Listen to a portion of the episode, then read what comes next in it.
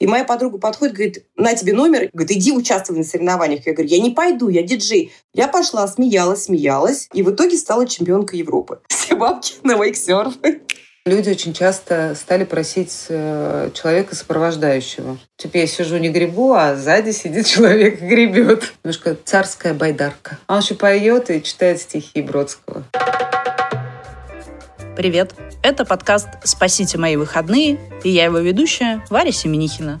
Последние несколько лет я руковожу платформой для организации событий «Таймпад». С нами работают люди из креативной индустрии, которые создают крутые события и делают жизнь других ярче и интереснее. В этом подкасте мы поговорим о том, как монетизировать свой креативный контент и превратить страсть к любимому делу в успешный бизнес. Каждую неделю я буду рассказывать об одном трендовом увлечении и приглашать в гости людей, которые за ним стоят – Нашу страну с большого количества сторон окружает вода. Да и рек и озер в ней хватает. Жаль, что времени на то, чтобы насладиться этой красотой, бывает не так много. Это недолгая пора в наших широтах. И купальный сезон не такой длинный, как бы хотелось. Сегодня мы решили поговорить о том, какие приключения и впечатления открывает для нас вода и лето. С Татьяной Даргужес, чемпионкой Европы и лидером мирового рейтинга по вейксерфу и Евгенией Казарновской, с основателем атмосферных маршрутов вокруг Суздали «Река Мира». Люди давно осваивают воду. Сначала были лодки, потом теплоходы. Для меня советский период связан с турами по Волге и походами на байдарках. Были и более шутливые истории. Фильм «Верные друзья» как раз рассказывает о тех, кто решил отправиться в путешествие не на теплоходе, а на плоту – да, киночиновники тех времен были очень против такого сюжета, потому что солидным людям не пристало такое ребячество. Хорошо, что картину удалось отстоять, и она хранит в себе флер авантюризма и костров тех времен. Огромное количество фильмов связаны с морем и моряками. «Пираты Карибского моря», «Жизнь Би», «Полосатый рейс», чего только не происходит в таких путешествиях. Эти приключения всегда складываются в отличный сюжет. Было бы странно говорить о воде и не поговорить о серфинге. Он возник в незапамятные времена в Полинезии. Впервые серфинг начали практиковать гавайцы. Для них это было и остается частью ритуалов.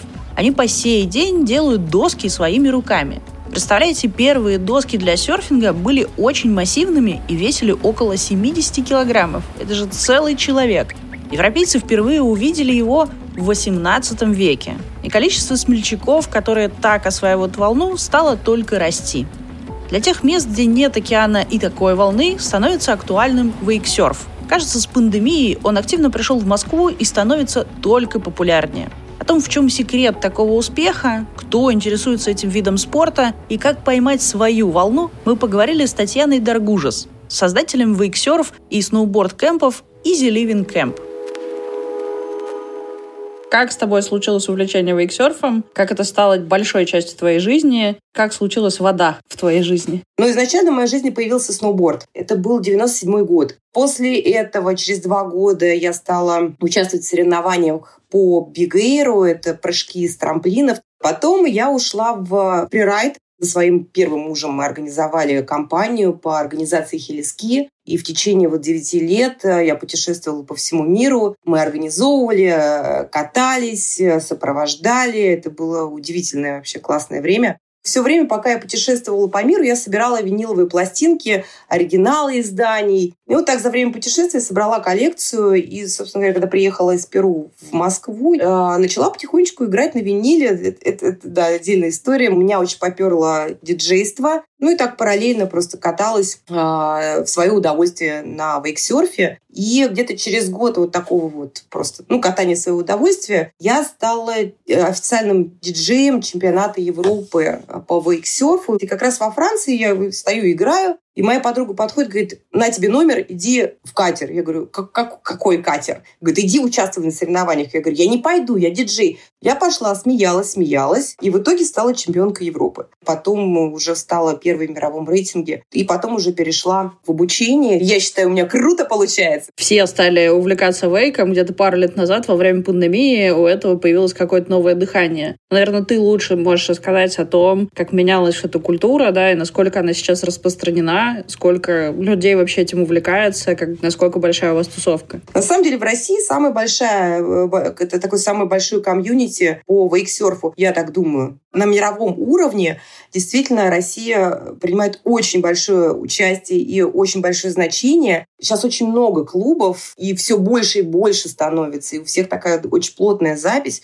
Это очень круто. И это началось вот прям так, такой прям бум, ажиотаж вот серьезный, ну, с начала пандемии. И это видно на соревнованиях, какой у нас крутой уровень, потому что вот сейчас по итогу прошлого года, по итогу чемпионата мира, то есть наши ребята и девчонки занимают очень крутые места. То есть вейксерф это единственный вид спорта, по которому проводятся международные соревнования в России. Сейчас же как бы все федерации отказались от нас, а вот именно мировая ассоциация вейксерфа, они очень нас ценят, очень любят и э, сказали, что нет, э, мы вне политики, и мы вас не бросим, мы будем вас поддерживать. То есть вы все будете участвовать в соревнованиях, мы никого исключать не будем, и это очень-очень круто. Твое движение в сторону доски началось с доски сноубордической. Правильно ли будет сказать, что в основном вейк — это как раз вот те, кто катают зимой на сноуборде, приходят кататься летом на вейке? То есть, типа, сноубордисты все-таки победили лыжников или нет? Слушай, нет, вообще такого нет абсолютно. Э,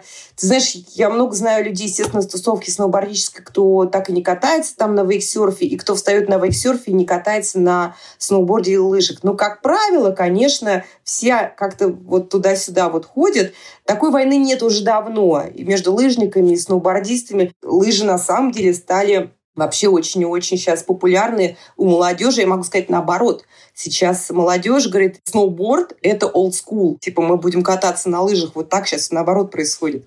Удивительно. Как тебе кажется, чем ну, вейк, как летняя доска, отличается, наверное, от тех эмоций, которые можно получить на зимней доске? Сколько я люблю сноуборд, также я люблю и вейксерф, и, и эмоции, что там, что там я получаю ну просто море эмоций, и позитива, и радости, и такое счастье. Все равно какая-то тусовка. То есть ты приходишь со своими друзьями, все ну, получают удовольствие. Всегда говорю, когда ко мне приходит на катер, заходит на катер, ребята, все свои проблемы, все свои дела, все свои заботы оставляем за бортом. Мы сюда пришли получать удовольствие, наслаждаться, кататься и не думать о проблемах. Поэтому... Давай попробуем ликвидировать безграмотность, потому что я не различаю вейк и вейксерф. Можешь ли ты рассказать, э, чем они все-таки отличаются? Вейксерф — это доска. А, все знают, что такое серф. Катание на волнах. Вейксерф – это более адаптированная к более маленьким волнам доска. Она немножко другой э, формы, других размеров, другой конструкции. Но, тем не менее, то же самое ты стоишь на доске, не, и не, у тебя ноги не пристегнуты к доске. Значит, э, нам нужен обязательно катер. Катер э, создает, это буксировщики, которые создают волну. Это может быть с правой стороны или с левой. Мы э, стартуем с фалом. Это такая веревка,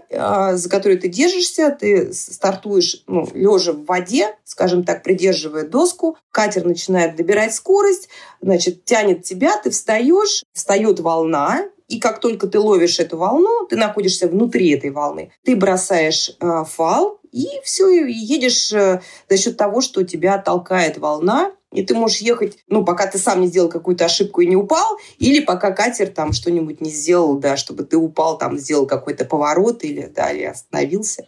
А вейк – это э, доска, ты на этой доске э, ботинки специальные, ты в них встаешь, и катаешься только с фалом. Не знаю, где вы катаете в основном. Я так понимаю, что, наверное, где-то Москва. Но какие еще локации в России, наверное, ну, какие-то места, где и соревнования, возможно, проходят, или они просто считаются классными с точки зрения катера и волны? Очень много сейчас соревнований. В этом году настолько все насыщено. Каждую неделю даже бывает по два соревнования. Сейчас появилась у нас Федерация серфинга. То есть у нас уже есть государственная поддержка, уже дают мастера спорта, и вот Федерация проводит соревнования в этом году. Конакова еще двое соревнований будут там всероссийские, по-моему, областные по локациям. Что касается Москвы, ну, мне кажется, вот здесь водоем, ну, это в основном это Москва-река, да, там Строгино, Шорхаус, э, там Тушино, Дзержинский есть, там прекрасное такое озеро, очень красивое, с лучезарной водой.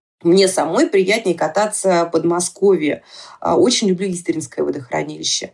Почему? Потому что нету трафика. Это самый экологически чистый район считается. И вот водоем Что касается развития именно регионов, очень круто, что сейчас по России, да, много уже клубов. Вот я могу сказать, что вот сейчас на следующей неделе, сейчас поеду в Самару, через неделю я поеду в Омск, там тоже клуб открылся. Есть в Екатеринбурге, в Сибири где-то еще, в Новосибирске, по-моему, есть. В Питере, конечно, это очень развито. А в Сочи, собственно говоря, в Сочи. Но там есть э, нюанс, надо понимать, хочу всех предупредить, кто захочет покататься э, в Сочи, это нужно делать э, утром. В море, когда мы катаемся, нам нужна бухта которая закрывает нас от волн. Нам самое главное, чтобы, да, был, был флет, ровная вода. То есть, когда начинается волнение в море, это очень сильно мешает. Самые идеальные условия в этом плане – это бухта Геленджикская. Потрясающее место. Бывает ветер, э, приходят волны, и ты всегда можешь, практически всегда можешь найти место, где можно спрятаться и покататься. Я, наверное, хочу тебя побольше спрашивать про твой продукт, про ваши кемпы. Кто туда ездит, зачем они ездят? Это только когда ты хочешь профессионально развиваться и там улучшить свои навыки катания или что-то еще приводит людей в ваш лагерь? Ко мне попадают в кемп люди, которые хотят прокачаться, которые хотят прокачать свои скиллы на вейксерфе, которые хотят двигаться дальше, участвовать в соревнованиях. Кто-то едет э, за фаном, за кайфом. Ну, в основном это за фаном, э, за кайфом покататься, посмеяться. У меня есть соревнования в каждом кемпе. Я сделала такие вот резиновые браслеты на руку, и на них написаны трюки. То есть как в карате по данным. Кто сделал, выполнил трюк, тот получает этот браслет. И в конце КМП мы смотрим, у кого больше браслетов, тот и побеждает. На самом деле это очень крутая мотивация. Люди бьются, люди стараются. Со мной всегда люди очень позитивные, очень веселые. И в то же время у всех какие-то бизнесы свои, все чего-то достигли в жизни. То есть как-то вот такие вот люди у меня, получается, притягиваются. А по возрасту это где-то 25-45, вот так вот такой вот у меня, да. Ко мне люди приезжают, наверное, половина людей вообще с нуля. То есть они приезжают просто научиться э, в кемп. И это очень правильно, потому что ты гораздо быстрее встанешь на вейксерф в кемпе. Почему? Потому что тебя огружают единомышленники, у всех разный уровень, да, как правило, мы собираемся там по 4 человека, все друг друга подбадривают, все смотрят, э, что там какие-то, что делает другой человек, они все слушают, что я говорю, и это невероятная быстрая прокачка, и люди гораздо быстрее осваивают э, вейксерф. Вы не только же катаетесь, расскажите, как вы отдыхаете и вообще, что еще происходит. У нас основное это катание. А, все приезжают кататься. Группа у меня до 10 человек. То есть мы начинаем кататься в 5-6 утра и катаемся там, скажем, где-то до 11, потом у нас перерыв там полтора-два часа, и мы опять начинаем до заката кататься. На самом деле нагрузка очень большая, все очень сильно устают, ушатываются, потом вечером мы идем в какой-нибудь прекрасный ресторан, каждый раз это новые места с вкусной кухней, вот, сидим, общаемся и разбираем э, ошибки, Потом, кто хочет, конечно, продолжать веселье, может пойти повеселиться, но не, никто не забывает, что завтра в 6 утра надо вставать и быть на воде. Каждый э, кемп я провожу закрытую, за, закрытие э, кемпа, и, конечно, я играю для всех как диджей, мы устраиваем вечеринку, и, и всегда это, конечно, весело, сама понимаешь, не может быть не весело. Все мы любим просеку. В общем, все очень весело проходит. Еще фишка моих кемпов – это костюмированные заезды. Каждый кемп я э, придумываю тематику. Это был а, Гэтсби, это был там звезды, рок-звезды, Молин Руж. Попробуем номинировать самый необычный костюм заездов э, был десятый юбилейный кемп, и это были как раз рок-звезды, то есть у нас был Элтон Джон, у нас была Дженнифер Лопес, у нас была группа Тату, которые просто нас не догонят. Это вот прям вот мы смотрели клип. Я была Мадонной, у нас был Сергей Лазарев, у нас был прям натуральный Сергей Лазарев.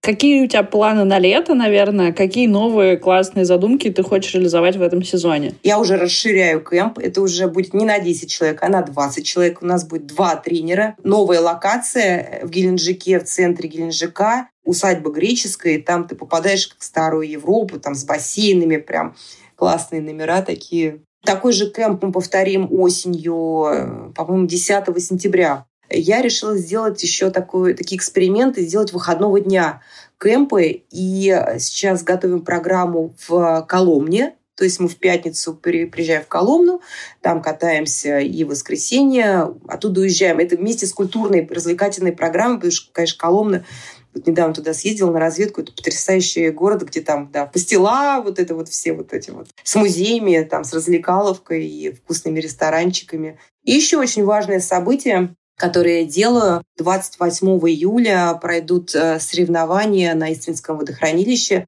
будут они называться Easy Living Grand Final. Это международные соревнования по вейксерфу только для новичков. Это новый формат. Еще никто в России не делал такие соревнования. В основном это как бы для профессионалов, полупрофессионалов. А у меня именно вот э, хочется развивать именно молодых спортсменов. Так что, кому интересно, могут мне писать, спрашивать. Классные мероприятия, на которые просто даже стоит э, приехать и посмотреть, как это происходит. Ты сейчас продолжаешь сама кататься? Ты настолько занятая женщина, у тебя там вот проекты, старты, ребенок, э, бойфренд. Когда ты все успеваешь? Не бойфренд, а муж. Позвольте, муж. Слушай, ну кататься, конечно, время очень мало. Я планирую все-таки больше кататься. У меня такой, конечно, облом произошел в этом году. В прошлом году я купила катер, который сейчас до сих пор стоит в Бельгии. Неизвестно вообще, придет или не придет. В этом смысле, конечно, я очень расстроена, потому что были, конечно, планы и самой покататься уже в конце концов в этом году. Я всегда так планирую, но на самом деле а, сейчас я правда кайфую от тренерства. Мне это приносит очень много удовольствия, счастья. И круто, когда у людей получается. Это самая крутая награда, что могу получить. Что будет происходить с этим видом спорта дальше, как тебе кажется? Ну, вообще, да, безусловно, что касается спортсменов, людей, все это будет развиваться. Как и говорила, что результаты а, на чемпионатах а, говорят сами о себе, что наши девчонки, ребята рвут всех и показывают обалденные результаты, но сейчас э, со сложившейся ситуацией сложно, боюсь, будет с катерами, да, это то же самое, как с самолетами, да, у которых нету запчастей, то же самое может возникнуть э, такое и в вейксерфе с катерами. Новые клубы будут появляться и в регионах. В общем, нас ждет, я думаю, большое э, будущее. Не знаю, что касается там олимпийского вида спорта, да, потому что с этим сложности мы не можем войти в олимпийский вид спорта, поэтому у нас нету сборной. Ну, что-нибудь придумают, я думаю. Как э, спортсмены переживают межсезонье? Как эм, вейксерферы развлекаются и готовятся к летнему сезону? Но что касается спортсменов, которые уже этим заражены и ну, им нужны результаты, то э, в основном зимой это Дубай. Наши клубы, которые в России там покупают катера и тренируют там. А потом, это, конечно, Америка. Самый крутой прогресс – это у спортсменов, у которых есть возможность э, поехать в Штаты и там э, учиться у крутых, э, самых крутых тренеров. Самое главное нам в нашем виде спорта – это не останавливаться и кататься, кататься. Как только ты делаешь перерыв даже на неделю, все, это шаг назад. Спонсоров у нас нет, и все каждый за свой счет. Вид спорта, конечно, не дешевый. То есть я как бы зарабатывала диджейством, да, и все свои бабки я вкладывала в катер. Я нисколько не жалею потому что, ну, это правда счастье. Есть ли какие-то вещи, которые, ну, сейчас еще в России этого, например, нет, но ты так смотришь на них и думаешь, блин, я бы еще вот это сделала, как небольшая мечта, что-то подглядеть? Нет, больше ничего нету, я тебе могу сказать, что самое крутое, ну, самое сильное вот вейксерф, и уже и, и тренера у нас прям, правда, достойные, которые дают очень много. Это Россия, э, это Штаты. То есть другого нету. То есть на самом деле это конкуренция России и Штаты. Азия очень круто развивается. Дубай, как ни странно, Эмираты очень заинтересованы в развитии вида спорта. Они почему-то вообще считают, что это российский вид спорта. Что бы я хотела вообще делать и мои вообще дальнейшие планы? То я очень хочу развивать все-таки тему тренерства, потому что у нас нет в России, вообще в мире нету системы по обучению вейксерфа. И как раз вот после этого сезона я очень буду плотно заниматься именно системой обучения по вейксерфу именно тренеров. Нет никакой системы безопасности. А я очень серьезно к этому отношусь и всегда провожу лекцию по безопасности, обязательно уделяю этому очень много времени и вообще, чтобы не было да, травмы и э, самое главное. Ну, уже потом дальше, конечно, трюки идут. Вот. И надеюсь, что Российская Федерация меня поддержит в этом. Ты сама летом отдыхаешь только на вейке или есть какие-то приключения, не знаю, еще форматы отдыха, которые тебе нравятся? Знаешь, я не умею отдыхать, скажу так.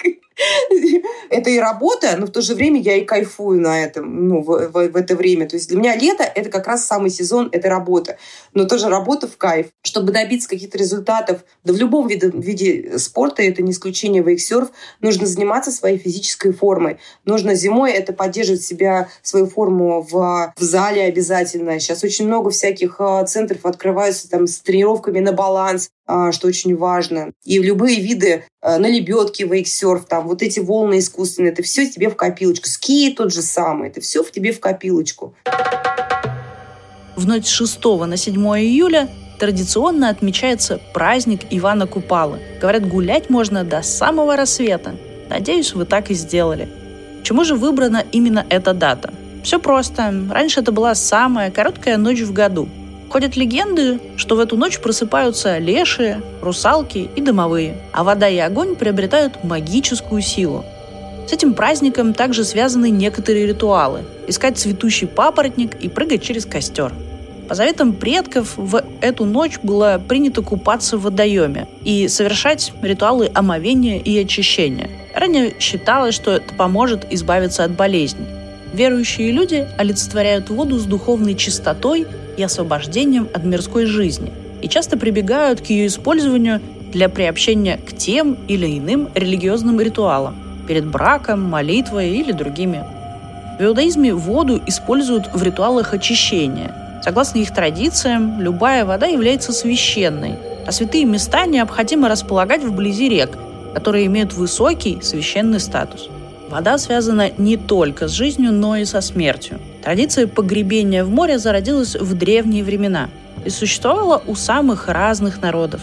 Одной из форм погребения в море можно считать бытовавшее у викингов погребение человека в особой погребальной ладье, которая перед отплыванием поджигалась. В западных культурах таким образом хоронили, как правило, моряков, умерших на корабле, окутывая тело в саваны из парусины – прошлом сезоне мы пообщались с Евгенией Казарновской. И в рамках той беседы поняли, что переправа через реку перед театром также наполнена смыслами и весьма ритуально. Вы оставляете всю суету жизни и направляетесь в новый мир, совсем другим. Мы снова встретились с Женей поговорить о том, как река, главная артерия Суздали, влияет на жизнь там, как развивается их проект, и что в ее жизни значит вода. Давай вообще поговорим про то, любишь ли ты Женя лето. Очень люблю. Оно всегда стремительно заканчивается. И мне кажется, мы живем таким способом, что мы всю зиму готовимся к лету. А потом входим в это лето, осенью выдыхаем, и зимой снова готовимся к лету. Какой твой досуг в летнее время? Когда ты делаешь летний проект, ты работаешь 18 на 24, просыпаешься, снова работаешь, засыпаешь с мыслью о работе, Конечно, это не очень хорошо для моей личности, вообще для личности каждого, когда ты полностью отдаешься и все свое время отдаешь, поэтому я пытаюсь э, выцеплять минуты для того, чтобы быть самой собой. И это для меня каждое утро мы с собакой, мы, я и собака, ходим гулять э, ранним утром, проходим три километра по полю, встречаем этот день. И это, наверное, моя любимая часть дня. И вот и все.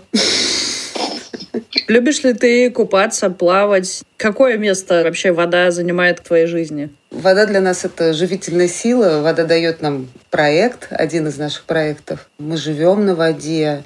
И так как мы находимся в Суздале, во Владимирской области, здесь много очень рек, они все очень живописные. И мы, конечно, купаемся и знаем всякие классные секретные местечки, где можно побыть там вдвоем, одному, и нету, где нету местных, нету туристов. Это, конечно, классное время. Вообще, мне кажется, найти в Подмосковье место, где на воде э, остались какие-то секретные места, это уже отдельное достижение, потому что в последние годы, конечно, на воде стал большой аншлаг. Ты любишь сама, катаешься ли ты на чем-то? Не, ну, конечно, мы катаемся. Не то, что раньше мы катались больше, у нас есть новое направление, такое супер популярное сейчас в России САПы, новые маршруты, поэтому немножко есть разнообразие в транспортных средствах. Ну, у нас есть велики, у нас есть мопед, у нас есть э, ретро-автомобили с открытым верхом. То есть мы все время на чем-то катаемся. Но для нас это, конечно, не досуг, а средство передвижения уже, но все равно такое движение есть в нашей жизни.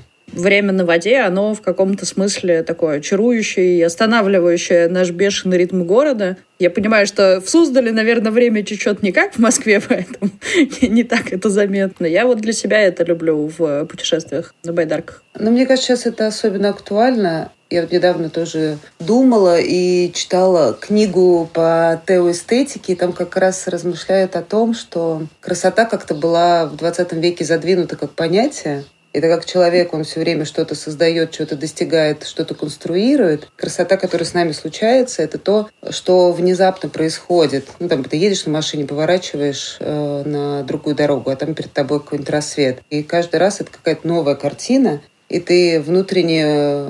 У тебя есть какое-то волнение, переживание этой красоты. Вот это вдруг озарение того, что вот там, не знаю, стрекоза села на кувшинку, оно тебя останавливает, и ты как раз начинаешь этот момент жизни проживать. То есть это дает тебе возможность ну, вздохнуть спокойно, что в мире вообще, в принципе, есть красота.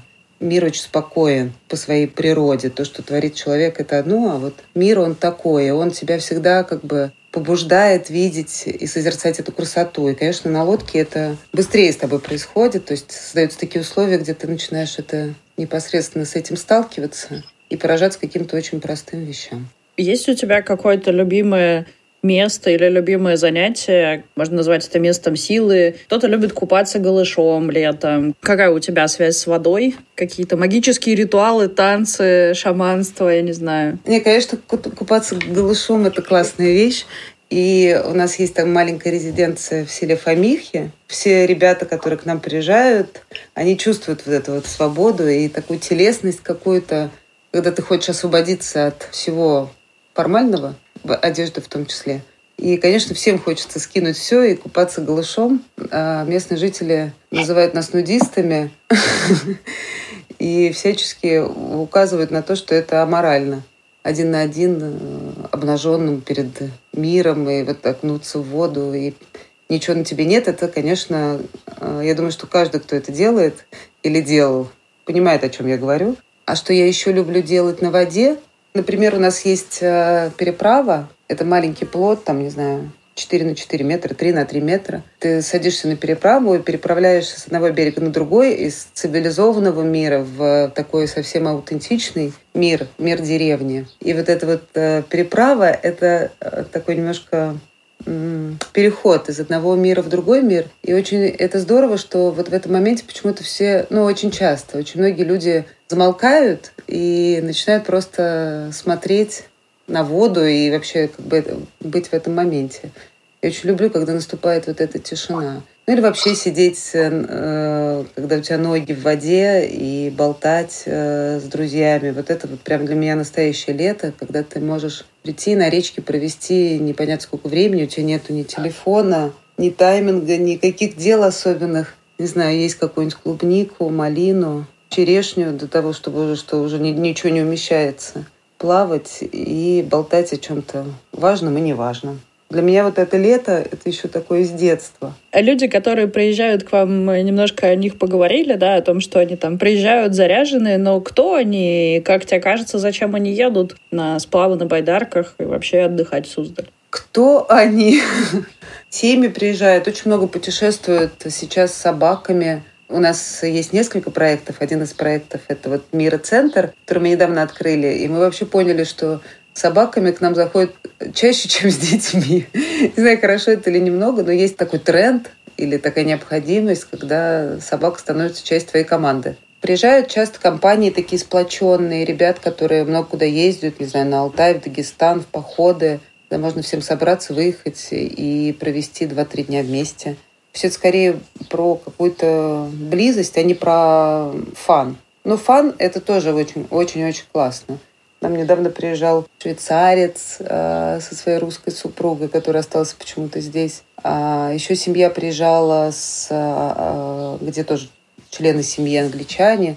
В общем, они как-то понимают и ценят такой вид туризма. Ну, то есть это не подмосковная картина, это прям настоящие деревни, где до сих пор люди ведут хозяйство, очень много проводят времени в огородах, с животными, э, очень много рыбаков, которые ну, как бы не рыбацкие хозяйства, а рыбаков, которые там приходят в 5 утра и сидят. Ну, то есть это такие картины, которые нам всем очень понятны и знакомы, а для кого-то это такой русский культурный код. Стала говорить про рыбаков, я вспомнила забавный случай о том, как мы сплавлялись на байдарках. И мы шли по достаточно узкой реке, и в какой-то момент у меня прям напротив лодки встает человек из воды, хотя я ну, вообще ничего на это не намекала. А это был какой-то подводный охотник. В общем, он что-то там рыбачил и решил всплыть. В общем, я достаточно сильно испугалась, потому что не очень ожидаешь встретить кого-то из-под воды, когда ты идешь по реке, и ничего тебе об этом не намекает.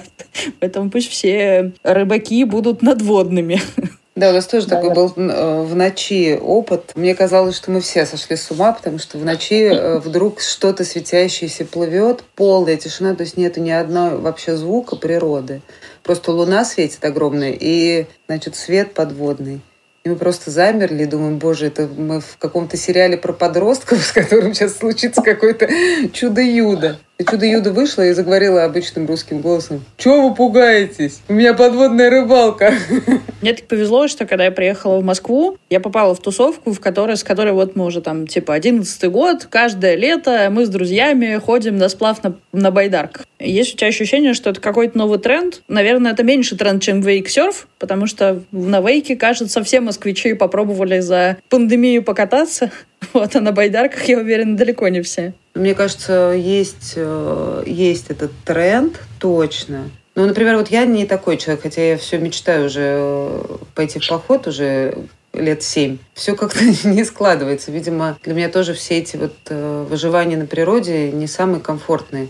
А есть люди, которые ну, вообще выбирают как бы комфорт. И поэтому мы вообще как бы сократили. У нас были сначала двухдневные маршруты, и мы сократили до однодневного, как бы ты можешь целый день э, провести на реке, тебе может э, там встретиться по дороге дождь, но ты точно знаешь, что ты потом доедешь там до какого-нибудь комфортного отеля в Суздале или поедешь домой, и э, не будет у тебя вот этого опыта, который тебя страшит, ну или как, который, который тебе некомфортен. Мы немножко, может быть, неосознанно поменяли вот это вот э, отношение к байдарочникам, как вот таким вот людям эгегей поплыли давайте сейчас э, соберем по граммам рюкзак, чтобы не, байдарка не утонула, и посадим туда детей, горшки и так далее, но как бы, а сделать вот такую вот э, историю более комфортную, но которая как бы все равно дает тебе этот опыт э, жизни на воде пережить. Не называем это не аренда байдарок, это мы как бы устраиваем людям, людям путешествия может быть, приключение. Что можно взять с собой, чтобы приключение было каким-то особым? Кроме собак, что с собой берут люди, когда они в это приключение направляются?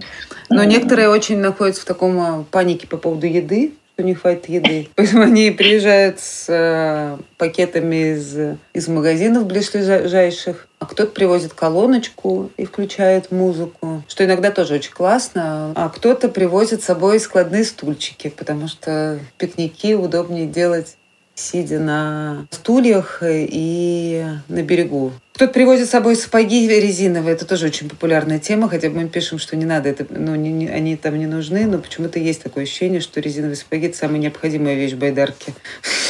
Что вы советуете брать с собой? Ну, или шлепки, или кроссовки, удобную просто обувь. Ну, смотря по погоде. Вообще, в принципе, шлепанцы. А еще вот я сейчас вспомнила, что есть такой страх, что я не смогу ну, типа, я не смогу доплыть до финиша. И люди очень часто стали, кстати, вот в первые годы не было такого, стали просить э, человека сопровождающего. Типа, я сижу не грибу, а сзади сидит человек и гребет. Это уже такое немножко царская байдарка. Это как немножко гондольер. Да, да. Может, нам вообще уже заняться таким видом транспорта? Извозом. Паракатом. Он еще поет и читает стихи Бродского. Мы продумали новый опыт, я считаю, новое приключение. Вот ты рассказываешь про мироцентр. Что это такое? Почему ваш проект стал развиваться в эту сторону? Почему он дополнил те проекты, которые вы сейчас делаете? Давай о нем поговорим. Ну, вообще все началось достаточно давно. Это мой муж Андрей Попов, он уже 12 лет занимается тут развитием творческой среды в Суздале. Каждый год он проводит творческие лаборатории «Человек мира» в августе. И, в принципе, когда он там, зарабатывал деньги на московских проектах, он все, все, все их тратил на то, чтобы раскачать немножко Суздаль и создать какую-то новую вот такую культурную повестку. И там благодаря ему начались фестивали фольклорные, театральные. Там. Его проект называется «Человек мира», и он вообще сам себя называет «Человек мира». А потом мы сделали проект «Река мира», и вокруг нас как бы стали возникать люди. У нас появился прекрасный человек, которого зовут Дмитрий Разумов. Мы сейчас называем его меценатом. И мы как-то на троем, троем встретились и поняли, что у нас есть общее намерение развивать культуру именно в Суздале и в, в окрестностях. Потом к нашему сообществу присоединились там художник, например, Андрей Бартенев, э, архитектор Оля Трейвас, э, Настя Ефимова и его команда. Это проект «Рихтер», который тоже все знают. То есть нас сейчас уже много, и мы создали такую некоммерческую организацию, которая называется «Мира». То есть э, все вот эти части, которые стояли после «Человека», «Мира», «Река», «Мира» на втором месте, приехал на первое место и зазвучало как вот отдельное имя собственное. Идея вот этого проекта была вот маленьком провинциальном городе, таком сохранившемся, таком прям шкатулочкой, а, жемчужинкой, а, на которой не очень повлияло время, такой средневековый абсолютно город, создавать такую современную культуру и сделать такую площадку для экспериментов, где есть много свободы, где каждый человек почувствует себя творческим человеком. Вот первый объект, который мы приобрели, это был как раз а, ресторан «Погребок» в самом центре Суздаля. Три года уже прошло с того времени, и вот мы только в июне открылись, и это э, просто уникальнейшее место вообще для Суздаля, но мне кажется, это даже в мировом масштабе, мне кажется, это необыкновенное место, очень заряженное, с невероятной реставрацией, с очень хорошим ремонтом, с прекрасным дизайном, ну и архитектурой в том числе. Ну, для нас такой дом появился, где мы чувствуем, что вот все, все идеи, которые у нас внутри были, на что мы могли, ну, как бы сами повлиять, они вот здесь вот э, будут процветать в этом месте. По сути, это такой дом культур или культурный центр, где есть э, небольшой акустический зал, камерный, э, есть библиотека, есть студия звукозаписи, есть выставочное пространство. Ну, как бы есть такой, есть стоит великолепный рояль Стэнвей 1906 года. Там эта модель Си. Специалисты говорят, что уровня такого рояля в России нету и он такой единственный. И мне кажется, с этого рояля вообще началась идея создать культурный центр. То есть Дмитрий приобрел этот рояль, а потом мы уже поняли, что нужно место, где его поставить. Поэтому у нас все немножко вокруг рояля. Все хотят на нем играть, а мы вокруг него, значит, сметаем пылинки и понимаем, что его век как бы не бесконечен. И мы хотим, чтобы только суперпрофессиональные и гениальные золотые руки на нем играли. Зачем еще в Мироцентр ехать э, этим летом? В выходные у нас э, всегда концерты. Начинаем с этих выходных показывать кино. У нас э, есть большая программа по разным активностям, ну там покататься на велосипеде, это так и звучит слишком банально, но там сходить на пленэр с художником, порисовать, почитать современную пьесу вместе с друзьями, то есть устраиваем такие читки. Сейчас там э, уже началась очень классная и необычная выставка. Мы представляем 9 еще пока наших нереализованных проектов, то есть за это время мы уже много чего напридумывали и уже много чего отрисовали, и уже даже сделали макеты вместе с самыми разными архитектурными бюро. И мы показываем наши вот такие планы на будущее. Мы назвали эту выставку «Мечты о будущем». Будущее как бы таким пунктиром перечеркнуто, потому что непонятно, каким оно будет. В принципе, мы пришли к тому, что э, можно запланировать поездку в Суздаль и мы ее можем вам полностью спроектировать. То есть вы от э, того, где поесть, где остановиться, чем заняться, куда съездить, э, там, на машине, на велосипеде, на лодке, что посмотреть важного. И тогда ваша поездка в Суздаль будет такая э, нами облюбованная, нами, нами проложенная. Ну, даже коммерческие я вообще ни, ни одной программы нашу не, не, не назвала, потому что они в основном про то, что мы объединяем вокруг себя людей, которые разделяют наши ценности, идеи. Мы вместе создаем вот этот наш мир, который мы можем создать. Жень, какие у вас планы на это лето? Мы с Андреем хотим уехать на Иссыкуль хотя бы на несколько дней, потому что в прошлом году мы открыли для себя озеро это тоже вода, которая выглядит как море. Это какая-то точка, точка силы для нас теперь новая стала. Мы хотим туда возвращаться снова и снова. Поэтому, если вы не знаете, куда поехать э, этим летом, мой вам совет – ехать на Иссыкуль, на южное побережье.